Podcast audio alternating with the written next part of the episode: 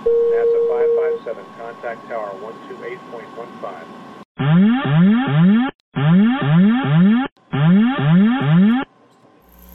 Caution, caution. Manual, fuel, manual, fuel. I'm John Goglia. I'm Greg Feith. And I'm Todd Curtis. And we are the Flight Safety Detectives.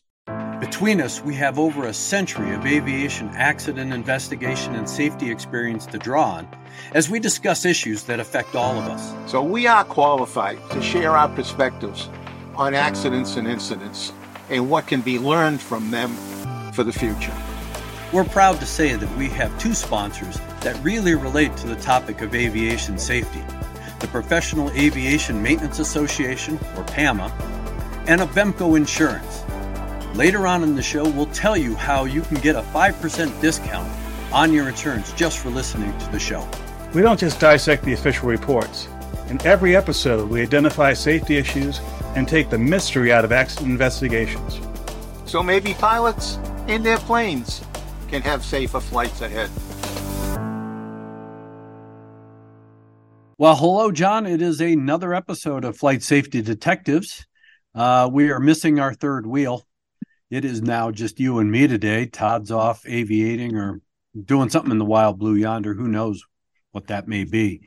But uh, it's good to be with you. And I know that uh, I've been, again, stealth for the last couple of episodes. Uh, just a lot of work going on, a lot of accidents including some recent accidents that we're going to talk about. One in particular today, we're going to talk about a Pilatus PC 12 that recently crashed uh, coming out of Reno Tahoe Airport heading to Salt Lake City back on February 24th. And there, of course, been a lot of speculation since that accident. And again, John, you and I have gone through this. We've talked about it on previous shows. I am tired of these junior investigators who within 24 or 48 hours think they have it all worked out, figured out, and they put out false information, not just bad information, false information. And uh, one of the most recent ones I just saw from a junior investigator, he was describing the Pilatus PC 12 and why the airplane has a T tail.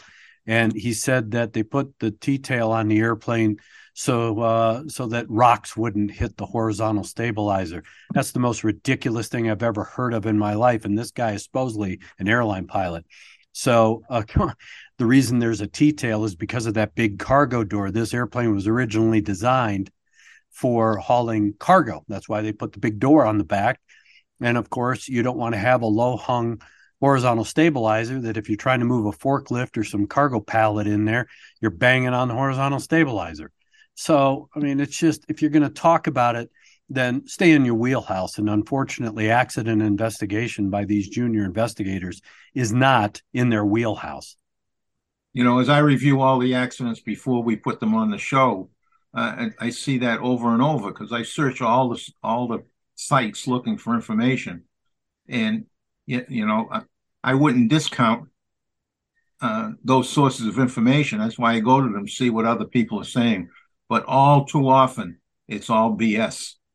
You know, it's a lot of assumptions and a lot of speculation, uh, in which we say up front that if we do any speculation, we're going to tell you it's speculation.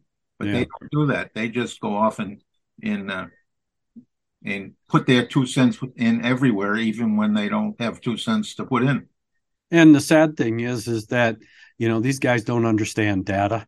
They think they do, and uh, you know listening to uh, this particular person um, they said oh yeah this is a classic classic sign based on the data of spatial disorientation not in any way shape or form and and when you look at the adsb data and you start to analyze each of the data points, this isn't classic spatial disorientation. But then again, when you're not an investigator and you've never done X investigations involving true spatial disorientation, you have no basis of knowledge to draw on. So, yeah, sometimes I think that's a cop out on a lot of people's parts. It's just call it that when they don't know anything else to, to blame it on. But there's a, there's a number of issues that uh, need to be addressed here. And so, you know what, Greg? Why don't we take this from the top? You just showed up on the scene. You're freezing your butt off, and and now what what are you going to look for? What are you going to do? Well, John, with this accident, like any other accident, you're going to break it down into multiple parts. Of course, the first part with this particular accident is doing the on scene investigation. That is trying to account for the entire aircraft. Uh, we know the airplane was up at 19,400 feet and then started on its way down. It's obvious uh, based on the initial um, overview of the wreckage at the accident site that several parts of the airplane did come off in flight, horizontal stabs and and portion of the right wing. So now, from a collective standpoint, it's all about uh, not only documenting the wreckage at the accident site, but looking at where these parts fell and looking at how they separated from the aircraft, because that can contribute to the storyline. Again, there's been a lot of speculation that the pilot lost control and pulled the horizontal stab and part of the wing off, uh, you know, during the uncontrolled descent. I don't know how you can come up with that having never looked at the wreckage. You sure aren't going to get that out of looking at pictures because you have to determine was the loss of control, this uh, spiraling dive, if you will, coming down from 19,000 plus feet, the result of a pilot loss of control and during the, the attempt to regain control, uh, overstressing the aircraft caused parts to separate, or did the aircraft come apart in the air, which resulted in a loss of control that the pilot, um, you know, had had no no uh, capability of of ever regaining control of the airplane. You got to determine what happened first. And so, accounting for the aircraft, you still have to look at any other evidence of mechanical malfunction or failure. You have to look at systems malfunction or failure. It's evident from the ADSB data that I've looked at that this airplane was on autopilot for most of the flight. And so the question is is the integrity of the autopilot, the autopilot system, and the flight controls that the autopilot controls is the integrity there to determine whether or not the autopilot operated as uh, as advertised and as intended. So you're going to get into the aircraft systems, you're going to get into the aircraft structures to determine what happened first. Did the airplane come apart and lo- and result in a loss of control by the pilot, or did the pilot lose control and break the airplane apart? Now, that being said, we know that there was, of course, IMC conditions. We do know that there were areas of uh, severe, moderate uh, turbulence to severe turbulence. Did that have an influence on the way the structure of the aircraft came apart? All of these things, yes, we're going to look at as an investigator out at the accident site because that is the uh, the primary place where the wreckage is basically undisturbed. Now, the pictures that you and I have both looked at, the videos that the NTSB posted, it is evident that the wreckage has been disturbed by first responders primarily to recover the victims. So now you have to ferret out fact from fiction, if you will. You have to try and get as much information from the first responders as to what they did to compromise the aircraft structure because if you don't understand what they did and you go out there and try to do some analysis, all of a sudden you start finding parts where it's like, man, that's a weird place to have that part. Now you're trying to fit a storyline to the parts that may not actually be factual. So there's a lot that goes into just the on scene portion of the investigation before you really get into data collection and, and any kind of analysis. You know, most people don't realize that we often interview the first responders, ask them what they did, what they touched, what they moved, uh, what did they have to do to remove the victims or, or put out a fire if there was a fire. Now, interestingly, it doesn't look like there was any fire here. So, yeah. And the first responders, a lot of the first responders, especially the coroner and uh, some of the uh, the police officers and fire departments, they roll up with video and they take still photographs while the wreckage is pristine. That helps me as an investigator because now I can actually see the wreckage as it sits when they first showed up before they did anything to recover the victims or do uh, have done any kind of first responder activities. That is critical to determine factually what is there, what is in place, how it was removed, where it was placed after removal, so that you don't get these false positives. Right. That more than one accident has been uh, has been solved by looking at the first responders' pictures. Oh, I do it all the time. I, I get a lot of critical information from those first responder pictures, especially the coroner's uh, pictures before they start or as they're doing victim recovery, because you can tell about flight controls, you can tell about switch positions, and a variety of other things that may get that may get changed uh, during the course of victim removal.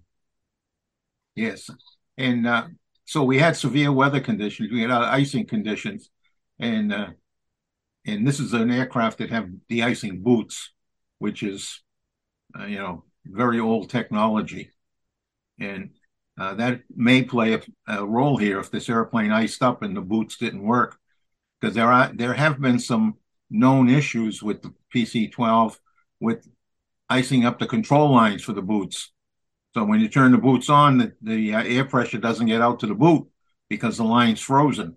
You know, if the airplane's been sitting on the ground in a high moisture environment, which it looks like it may have been, uh, or uh, hopefully it was too cold for that to happen. But uh, I don't know how long this airplane was on the ground and if it attracted any moisture. But that's going to be a, an item that, that they should look at.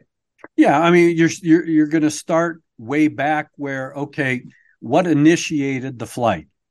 They had to transport a passenger from Reno. They were taking him to Salt Lake City. So, how long was the aircraft sitting out on the ramp? Was it in a hangar? Did they pull it out? How long was it out?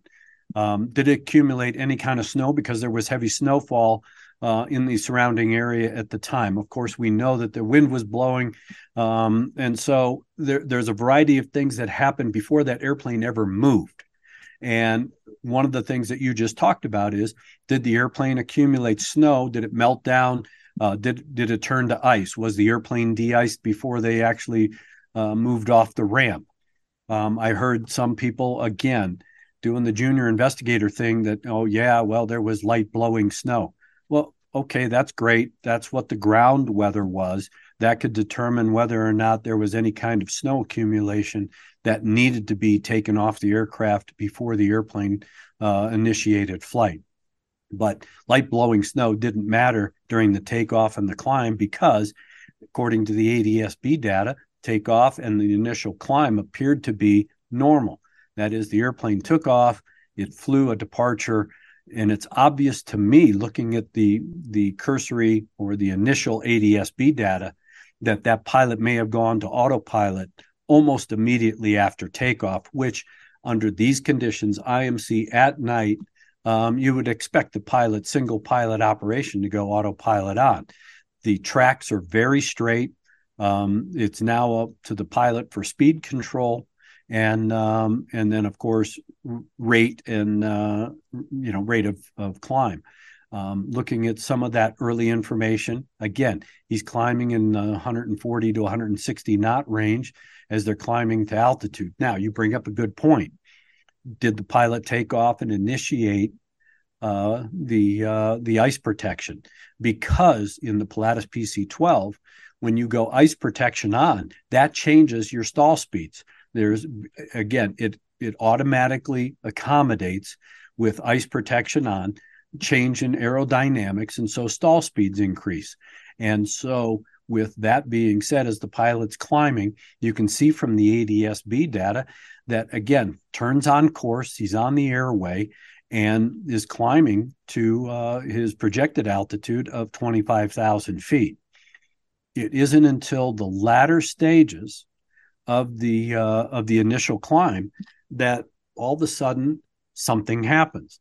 He's on the airway, and uh, and then the aircraft as it gets through about 17,000 plus feet, coming into 18,000 feet, uh, the speeds change and the heading changes. And so, from an investigative standpoint, this is where ADSB data is going to be very critical for the investigators, not only for looking at flight track information, but now doing aircraft performance. Because again, we can tell a lot from aircraft performance. And the the uh, the performance engineers at the NTSB uh, and and I can't give them enough credit when we were doing the ATR accident in Roselawn and a number another a number of other accidents where they can actually see from the speed degradation where there is ice accumulation on the aircraft, creating a drag that slows the airplane down um, at various altitudes, and they can put a whole performance study together. So that, in and of itself, is going to be extremely critical for the investigators as far as putting together a scenario. Was the de-icing system, as you talked about, was it one operational? Two, when was it turned on?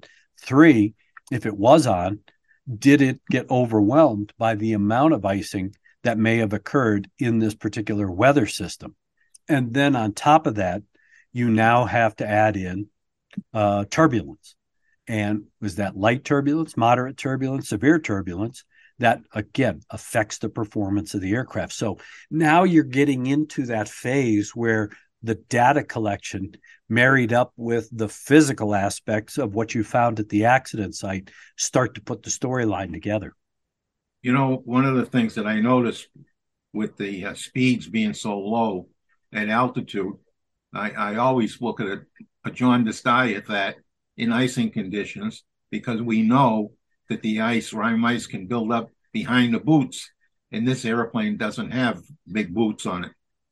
You know, how you know the as you very well know, the ATR accident in the uh, ice that accumulated just behind the boot disrupted his flight controls and and uh, caused all kinds of problems.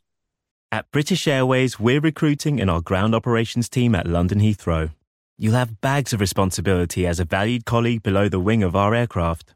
Every touchdown and takeoff would not be possible without our brilliant team. So this is your chance to make a real difference and showcase your original skills and talents. New joiners will receive a £1,000 sign-on bonus along with staff travel benefits from day one. Plus, we offer world-class training and career development opportunities. Bonus terms and conditions apply. Visit ba.com slash careers and apply now.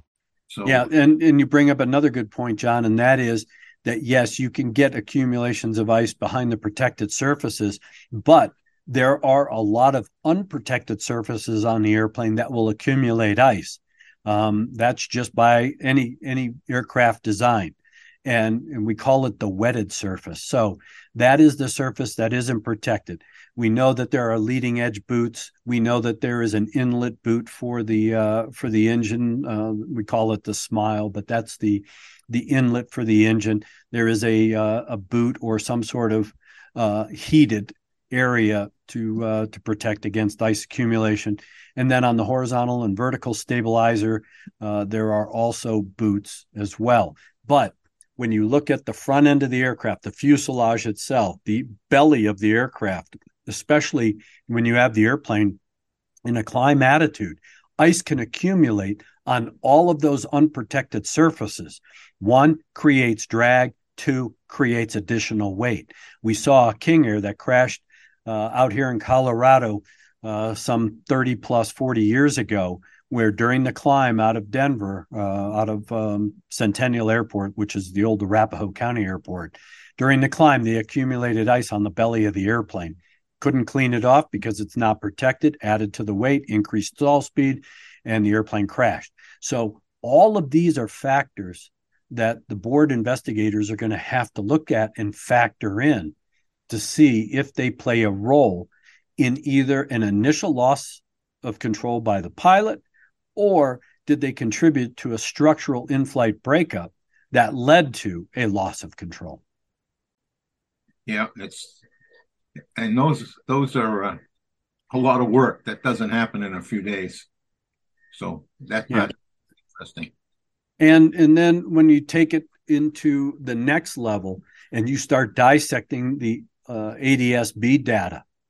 You have to look at the speeds. You have to try to uh, reason out.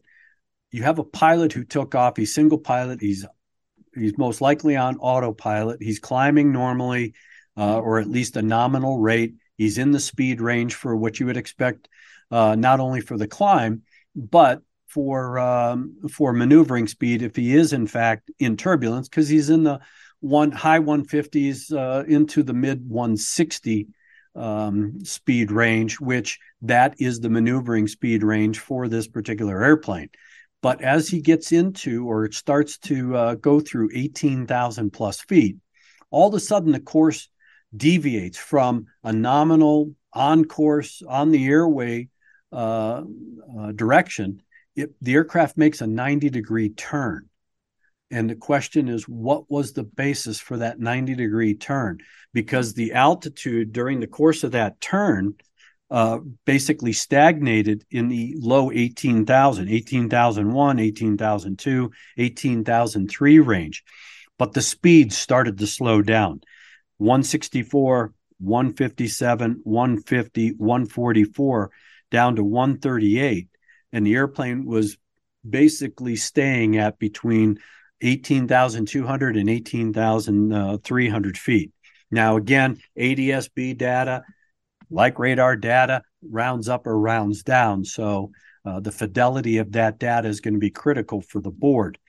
But the airplane at 18,003, uh, 18,300 feet got down to as low as 133 knots from 164. So now you have a about a 30 knot slowdown. The question is why? And it, it was during that 90 degree turn that took the airplane well off the airway. Again, we also have to look at if you're in turbulence, we know that the autopilot um, can only maintain the aircraft engaged uh, so much.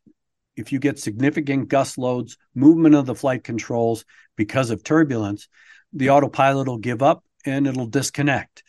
Now the pilot has to get re-engaged manually to fly the airplane, but they have that pilot has to assimilate what what's going on, what just happened, why am I where I am, has to have that situational awareness, that presence of mind to then determine what the next corrective actions are. And and again, as you start to follow the ADSB data, the airplane had stagnated at 18.2, 18.3 for a while but then you can see a climb resume through 18.6. The year the speed is at 124. 18.9, the aircraft got down to as low as 113. Now, again, if the uh, ice protection is on, the stall speeds go up. The and if I remember right from uh, my training in this airplane, that when the stall protection is on, you're now in a stall speed range of around between 105, 107, 109. So you're getting very close to the ice protection speed, stall speed for the airplane. But then there's something very curious, John, because at 18.9, you're at, uh, the pilot was at 113 according to the ADSB data.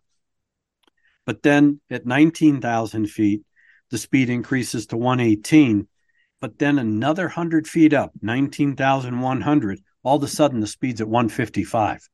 So now you've gone from basically 120 to 155. That's 35 knots in 100 feet over a very short distance. Are those fiction numbers or are that factual numbers? And then the the uh, altitude does climb to a top out at 19,400 and the uh, speed is at 210 knots. And then the airplane starts heading down. Now, what is interesting with this data is that the uh, spiraling now course reversal to the right, if, of course, it is a descending turn to the right. But unlike some of the folks that have chimed in on the internet saying, oh, that's classic spatial disorientation, there is not an escalation, a very high escalation in the airspeed. It hovers between the high 170s it goes up to 190. Um, it never gets near the VNE speed of about 240 knots. It hovers in the 170 to 200 uh, knot range.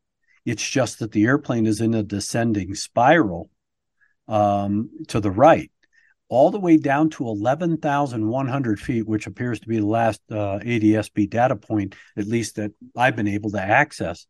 Then all of a sudden, the airplane goes out of or comes out of that right descending uh, spiraling turn and has a heading that is more northwesterly.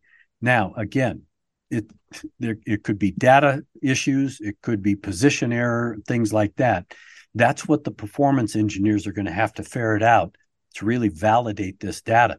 But during the course of that descent, even if it was quote uncontrolled, the speed never got up to where you would expect to see a spatial disorientation, loss of control, airplane coming out of the sky like a brick type speed.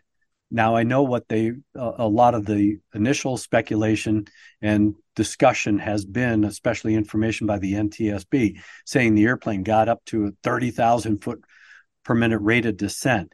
That can be kind of f- fiction as well. You cannot figure between two data points what the rate of descent is. You have to look at the trend over a long or a larger sample size. So again, once the performance engineers really get into this, those numbers may change. Yes. Yes. And uh, of course, we haven't even seen the radar data. There may be more information in the radar data than in the than in the ADSB as well. Yeah, and you and you're going to get as many sources of data that you can because you got to verify and validate it. And then again, once you understand what the speed range was and and really you can determine what the motion of the airplane is as far as bank angles and pitch attitudes and things like that once you understand that then that helps you understand the breakup sequence in flight yes and there's a lot of radar stations out there in this area of the country because of the military and the hoover dam i i, I mean there's a lot of a lot of uh, other sources of information that the NTSB can uh, access uh, if they think they need it. Yep. And so I think that, you know, early on, I mean, the board. the board hadn't even you know left the accident site before all of the experts on uh, on the internet have got this all figured out and if it was that easy then you really wouldn't need to go out there and as we do kick 10 to make that determination but you start putting out false information or bad information, bad storylines, and you start indicting people or the aircraft itself, uh, even before all the facts, conditions, and circumstances have been developed and really not only developed, but vetted to make sure that they are factual. And then, based on a factual analysis, is what you come up with to determine not only a probable cause, but to understand whether or not is this a one off? Is this a systemic problem? Is there a problem with the aircraft? These are the key the things that enhance safety. Now, again, the internet is lit up with the fact that this particular operator has had multiple accidents in different parts of the country with different types of aircraft over about an 18 month period. Is this a systemic problem with the operator? Um, are they operating on a shoestring? Do they really have a good safety program or a zero safety program? Are they hiring competent and capable pilots? There's a lot of questions that the NTSB is going to have to answer because not only do they have to look at the current accident, but they have to do a look back to see if there are any systemic issues that come out of the other accidents that have happened to this particular operator. Plus, you also have to look at the FAA how many times have they overseen the operator? Have they taken any enforcement actions or corrective actions with the operator? So there's a lot of work to be done before just proclaiming, ah, this was a single pilot who got spatial disorientation, lost the airplane and crashed. This guy was a professional pilot. He was flying a very capable airplane, and it's obvious this was not his first flight in this airplane. Therefore, you have to question okay, what took place? And one of the other things you have to look at from a human factor standpoint is why would the pilot, why would the organization dispatch a flight into weather conditions that, based on a cursory look at the uh, the weather that uh, that existed that night, why would you blast off into that stuff? What was so critical that that flight had to go at that time, right now? Could it have waited? Could it have not gone at all? What was pushing and and we've seen with ems and med transport uh, aircraft accidents in the past the the hero syndrome that has been brought up a number of times john. I would hope that this isn't the case but again that is some aspect as an ex investigator i'd want to look at. Yeah, we, in fact, in this area of the country, we, uh, act- you and I did, uh, did some work on a, on an operator that that condition actually existed. It was alive and well. Yeah. The operation. Uh, yeah, that's, that's one that, that, uh, cannot be overlooked. You know, and sometimes the pressure gets put on the pilot, not even from the company, from the hospitals. Yep. And, and, you know, the, the, uh, you gotta go. Somebody's gonna die if you don't go. And we're all human. You, you get succumbed or sucked into that situation. It takes Look, the, strong will to say no under those conditions.